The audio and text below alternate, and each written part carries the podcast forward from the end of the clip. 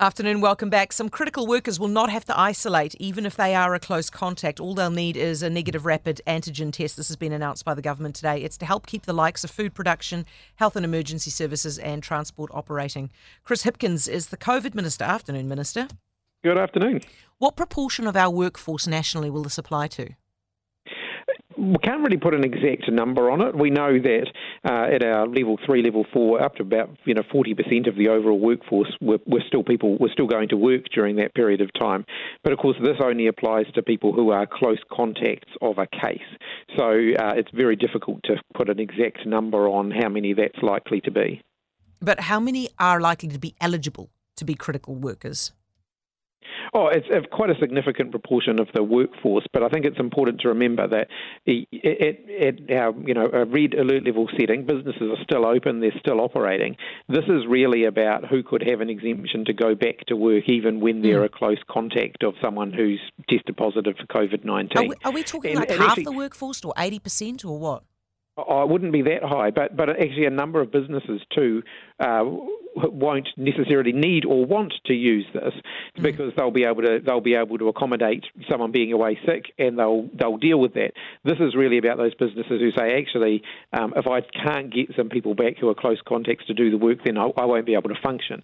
And of course we need to keep those supply lines open. We need to keep the lights on. So we've got to make sure that there's an alternative in place for the, for for those kind of circumstances. I would have thought most businesses would want to do this. Uh, do they get to d- decide themselves whether they qualify?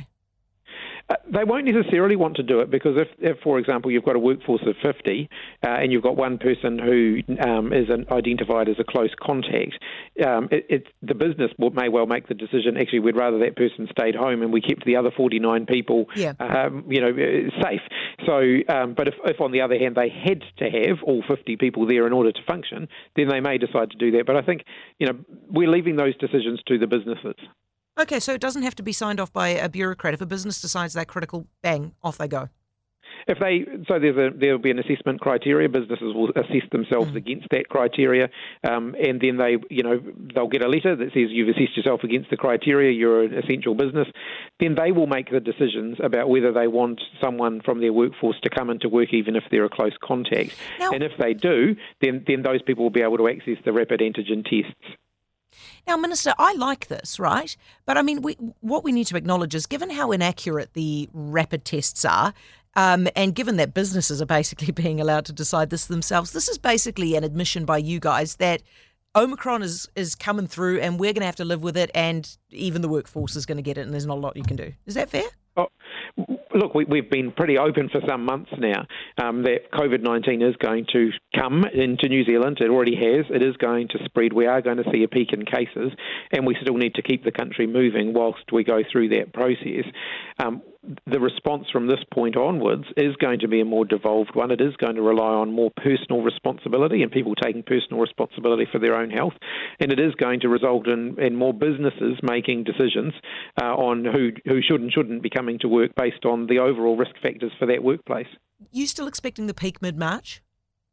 Hard to know. Um, I think, as you said in your introduction, we don't necessarily want to um, delay a peak. It's mm. more about trying to to sort of flatten a peak, um, and so you know we're looking at that very closely. So, what are you getting? What's the latest modelling? Is it is it because I mean your risk is that you push it out to to winter. Is that now a risk? It's a risk that we're very attuned to. It's something that yeah. we do not want to do. What we want to do is reduce the overall peak. We don't want to put, we don't want to delay the peak. And so, um, you know, our, we've got our modelers looking at this every day. Models are just that, as, as I've already said, you know, several times. Models are just that.